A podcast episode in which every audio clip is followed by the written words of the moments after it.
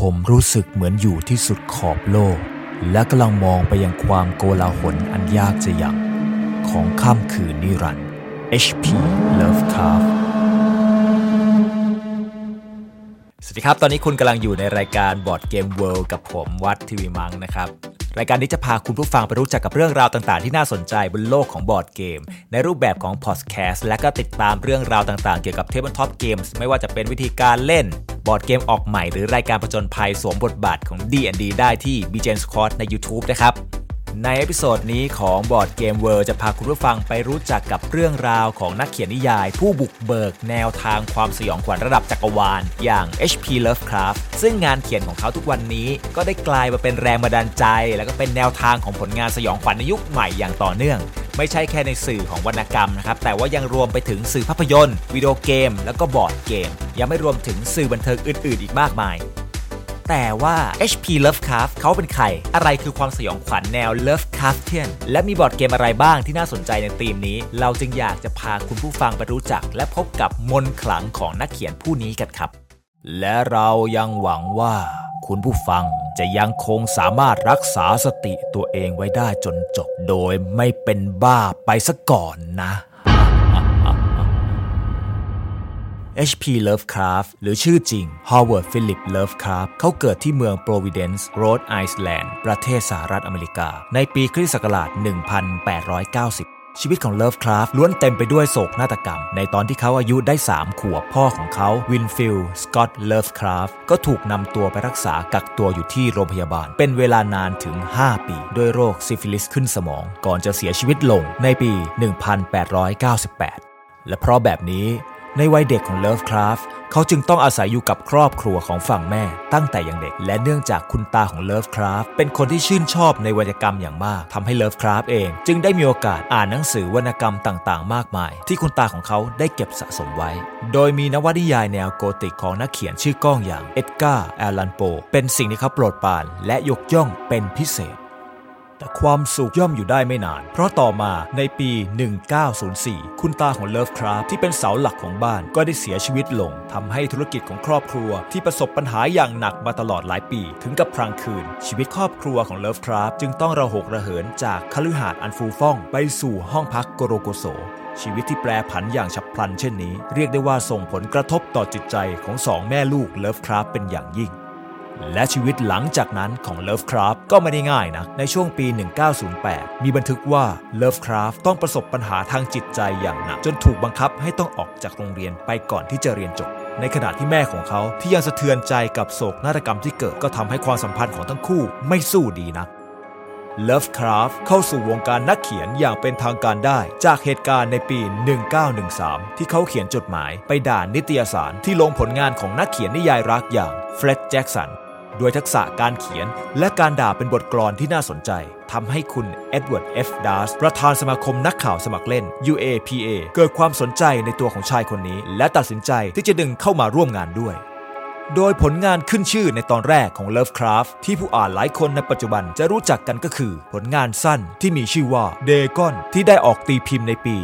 1919 ซึ่งเรื่องสั้นเดกอนเป็นผลงานที่ในภายหลังจะถูกรวมเข้ากับจักรวาลตำนานคาทูรู แต่ว่าในปีเดียวกัน คุณแม่ของเขาก็ถูกพาไปกักตัวรักษาที่โรงพยาบาล ด้วยอาการป่วยทางจิตก่อนที่จะเสียชีวิตลงในปี 1921 แบบเดียวกันกับพ่อของเขา เหตุการณ์ในครั้งนี้ก็ทำให้เลิฟคราฟถึงกับจิตตกเป็นอย่างมาก และโศกนาฏกรรมที่ว่าก็เหมือนจะไม่มีวันสิ้นสุด ในปี 1924 Lovecraft ได้แต่งงานกับหญิงสาวที่มีชื่อว่าโซเนียฮาฟกรีนและตัดสินใจย้ายไปอาศัยอยู่ด้วยกันที่บรูคลินนิวยอร์ก แต่หลังจากนั้นไม่นานธุรกิจของครอบครัว ที่นำโดยโซเนียกรีนก็ประสบปัญหาทางการเงินอย่างหนักจนต้องปิดตัวทำให้เธอถึงขั้นล้มเลิฟคราฟจึงต้องพยายามทำงานอื่น เพื่อมาเกื้อหนุนครอบครัว แต่ก็ไม่ประสบความสำเร็จมากนัก ด้วยปัญหาทางการเงินที่สาหัสทำให้โซเนียภรรยาของเลิฟคราฟต้องย้ายออกเดินทางไปหางานใหม่จากที่อื่น ในขณะที่ตัวเลิฟคราฟเองที่ยังปักหลักอยู่ที่นิวยอร์กก็ต้องย้ายที่อยู่ไปอาศัยอยู่ในเขตเรดฮุกของบรูกลินที่ตอนนั้นกำลังเต็มไปด้วยผู้อพยพจากชาติพันธุ์ต่างๆ แต่ก็เหมือนโชคชะตากลั่นแกล้งเลิฟคราฟได้ถูกคนท้องถิ่นปล้นห้องพักจนหมดบ้าน เหลือเพียงแค่ความว่างเปล่า จนทำให้เลิฟคราฟเกิดความคับแค้นใจ จนถึงกับเขียนผลงานอย่าง The Horror of Red Hook ที่มาพร้อมคำบอกเล่าของตัวละครที่กล่าวถึงความผิดพลาดในการมาที่นิวยอร์กที่ที่เขาหวังจะพบสิ่งที่น่าอัศจรรย์ใจ แต่กลับพบเจอเรื่องเขย่าวขวัญ และการกดขี่ที่หวังจะทำลายเขา สุดท้ายเลิฟคราฟจึงตัดสินใจที่จะย้ายกลับมาที่เมืองโปรวิเดนซ์บ้านเกิดของตัวเอง ในปี 1926 และรังสรรค์ผลงานใหม่ที่ประกอบร่างเข้าจากประสบการณ์ที่ผ่านมา รวมกับเรื่องราวในความฝันของเขา จนกลายเป็นผลงานสุดโด่งดังที่มีชื่อว่า The Call of Cthulhu The Call of Cthulhu เป็นผลงานเรื่องสั้นของ Lovecraft ที่บอกเล่าถึงเรื่องราวของตัวเอกที่บังเอิญไปค้นพบเอกสารของญาติผู้ล่วงลับไปอย่างปริศนาที่เมื่อยิ่งอ่านกับพบเจอเรื่องราวความจริงอันบ้าคลั่งของลัทธิวิปราช ผู้บูชาคาทูรูเทพลึกลับ ซึ่งเป็นเพราะผลงานชิ้นเอกชิ้นนี้นี่เอง ที่ทำให้จักรวาลคาทูรูของเลิฟคราฟถือกำเนิดขึ้นมาได้ และยังก่อให้เกิดหมวดหมู่สยองขวัญหมวดหมู่ใหม่ขึ้นมาอย่างLovecraftian Horror หรือ Cosmic Horror Lovecraftian Horror คือเรื่องราวความสยองขวัญที่จะเล่นกับความไม่รู้ของมนุษย์ เพราะความไม่รู้จะสร้างจินตนาการที่น่ากลัวที่สุด เกินกว่าที่เราจะหยั่งถึงได้ ซึ่งตัวเอกของเรื่องราวแนวนี้มักจะต้องพบเจอกับสิ่งมีชีวิตที่ยิ่งใหญ่จากต่างดาว หรือต่างมิติที่เกินกว่าความเข้าใจของตนเอง และสุดท้ายก็มักจะจบลงที่ความบ้าคลั่งและวิปริตเสียสติอยู่เสมอ โดยสิ่งมีชีวิตที่ปรากฏในแนว Lovecraftian Horror นั้น จะเป็นสิ่งมีชีวิตที่รูปร่างไม่ชัดเจน หรือมีความแหกไปจากรูปร่างของสิ่งมีชีวิตที่มนุษย์อย่างเรานั้นรู้จัก มักจะมาในรูปร่างที่เต็มไปด้วยหนวดระยางและความบิดเบี้ยว อันน่าสะอิดสะเอียนที่ทำให้ทุกคนที่ได้พบเห็นได้รับรู้เกี่ยวกับการมีอยู่ของพวกมัน ไม่สามารถจะใช้ชีวิตดังคนปกติได้ เพราะถือว่าได้เปิดประตูสู่ความรู้ต้องห้ามเข้าให้แล้ว ในปัจจุบันนี้นะครับผลงานของ Lovecraft เนี่ยก็ได้กลายมาเป็นแรงบันดาลใจให้กับผู้สร้างสรรค์สื่อสยองขวัญยุคใหม่เป็นจำนวนมาก ตัวอย่างเช่น ทั้งฝั่งเอเชียเราก็มีนักเขียนมังงะสยองขวัญชื่อดังของญี่ปุ่น อย่างอาจารย์จุนจิอิโตเองเนี่ยแกก็เป็นแฟนผลงานของ H.P. Lovecraft และผลงานมังงะหลายเรื่องของแกเนี่ยก็ได้รับอิทธิพลจากการเล่าเรื่องมาอย่างชัดเจน หรือ วิดีโอเกมอย่าง Bloodborne ของค่าย FromSoftware นี่ก็ชัดเจนมากเรื่องอิทธิพล และแรงบันดาลใจที่ได้รับมาจากตัวผลงานของ H.P. Lovecraft ทั้งการออกแบบดีไซน์สัตว์ประหลาดต่างๆ ในเกมที่น่าสะอิดสะเอียน หรือเนื้อเรื่องของกลุ่มตัวละครที่พยายามจะเพิ่มดวงตาเข้าไปยังสมอง เพื่อรับความรู้ต้องห้ามจนเสียสติต่างๆ นานา นี่ยังไม่รวมว่ามีวิดีโอเกมอื่นๆ อีกกี่เกมครับ ภาพยนตร์อีกกี่เรื่อง หรือสื่ออื่นๆ อีกเท่าไหร่กันที่ได้รับแรงบันดาลใจ และอิทธิพลมาจากงานเขียนของ H.P. Lovecraft แล้วทางฝั่งของบอร์ดเกมเราล่ะ มีบอร์ดเกมอะไรบ้างที่ได้รับแรงบันดาลใจ หรือว่าใช้ธีมตำนาน Cthulhu ของ H.P. Lovecraft เป็นธีมหลักที่มันน่าสนใจ ในวันนี้ผมจึงอยากจะมาป้ายยา 2 บอร์ดเกมในธีมของตำนาน Cthulhu ให้คุณผู้ฟังได้รู้จักและอยากเล่นกันครับ แต่จะเป็นเกมอะไรเรามาเริ่มกันเลยครับ มากันที่เกมแรกอย่าง Unfathomable บอร์ดเกมแนวร่วมมือ แต่ว่ามีหักหลังกันครับสำหรับผู้เล่น 3-6 คน ผู้เล่นแต่ละคนจะได้รับบทเป็นผู้โดยสารและลูกเรือของ SS Atlantica ที่กำลังมุ่งหน้าสู่เมืองบอสตัน แต่เทว่าในทุกๆคืน ทุกคนบนเรือกลับมีฝันร้ายอันแปลกประหลาด และยังมีข่าวลือสะพัดไปทั่ว ถึงสิ่งมีชีวิตลึกลับที่กำลังไล่ตามเรืออยู่ใต้ทะเล เหตุการณ์เริ่มตึงเครียดมากขึ้น เมื่อมีการค้นพบศพคนตายในห้องโบสถ์ของเรือ พร้อมสัญลักษณ์อันแปลกประหลาดถึงพิธีกรรมบางอย่าง ดูเหมือนว่า เรือ SS Atlantica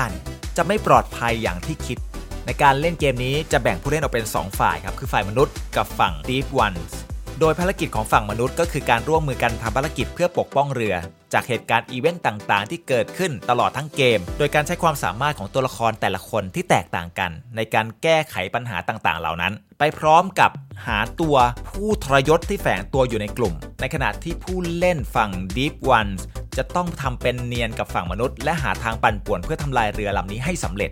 ถ้าคุณเป็นคนที่ชื่นชอบบอร์ดเกมแนวแฝงตัวหักหลัง ไปพร้อมกับดิ้นรนเอาชีวิตรอดจากทั้งศึกในศึกนอก Unfathomable เนี่ยจะเป็นบอร์ดเกมที่คุณควรจะได้ลองครับ เพราะว่าคนที่ร้ายที่สุดในเกมนี้ไม่ใช่สัปหลาดแต่เป็นเพื่อนร่วมทีมของคุณต่างหาก ต่อกันที่เกมที่ 2 กับ c a t u r u Dead May Die บอร์ดเกมสำหรับผู้เล่น 1-5 คนที่ผู้เล่นจะต้องร่วมมือกันหยุดยั้งเหล่าลัทธิที่หมายจะอัญเชิญ The Elder Ones มากลืนกินโลก หากพวกคุณสามารถขัดขวางพฤติกรรมของพวกลัทธิได้มากพอ ก็จะทำให้พวก Elder Ones ที่โดนอัญเชิญมาอ่อนแรงพอที่จะฆ่ามันได้ แต่ถ้าทำไม่สำเร็จแล้วก็บางทีจุดจบของคุณคงมีแต่ความบ้าคลั่งเท่านั้นที่รออยู่ จุดเด่นของเกมนี้อยู่ที่เกมการเล่นที่แบ่งออกเป็นหลาย episode ครับ คือจะมีความยากและความท้าทายแตกต่างกันไปให้เราเลือกเล่น และมันไม่ใช่แค่การเปลี่ยน setup เกม แต่มันยังเปลี่ยนวิธีการเอาชนะในการขัดขวางพิธีกรรมอีกด้วย รวมไปถึงตัวละครในเกมนี่ก็มีความสามารถพิเศษเฉพาะตัวไม่ซ้ำกันทำให้เกมการเล่นมีความหลากหลายไม่จำเจ แถมเกมก็ยังยากขึ้นไปอีก เพราะตัวละครของผู้เล่นทุกคนเนี่ยจะมีการ์ดจิตเวทโรคทางจิตติดตัวอยู่คนละใบ ที่อาจจะกำเริบเมื่อไหร่ก็ได้ในระหว่างการเล่น มันจะนำพาคุณไปสู่ความซวย อย่างหาที่สุดไม่ได้ หรือบางทีถ้าคุณรู้จุดข้อได้เปรียบของมัน การ์ดที่เหมือนจะเป็นผลเสียเหล่านี้ ก็จะเป็นจุดเปลี่ยนสำคัญที่ทำให้คุณชนะได้ ถ้าคุณกำลังแสวงหาความตาย และความยากที่ทำให้คุณแทบบ้า แต่ได้ action มันๆ พร้อมด้วยตัว miniature เหล่า monster จากตำนาน Cthulhu ของ HP Lovecraft ที่เรียกได้ว่า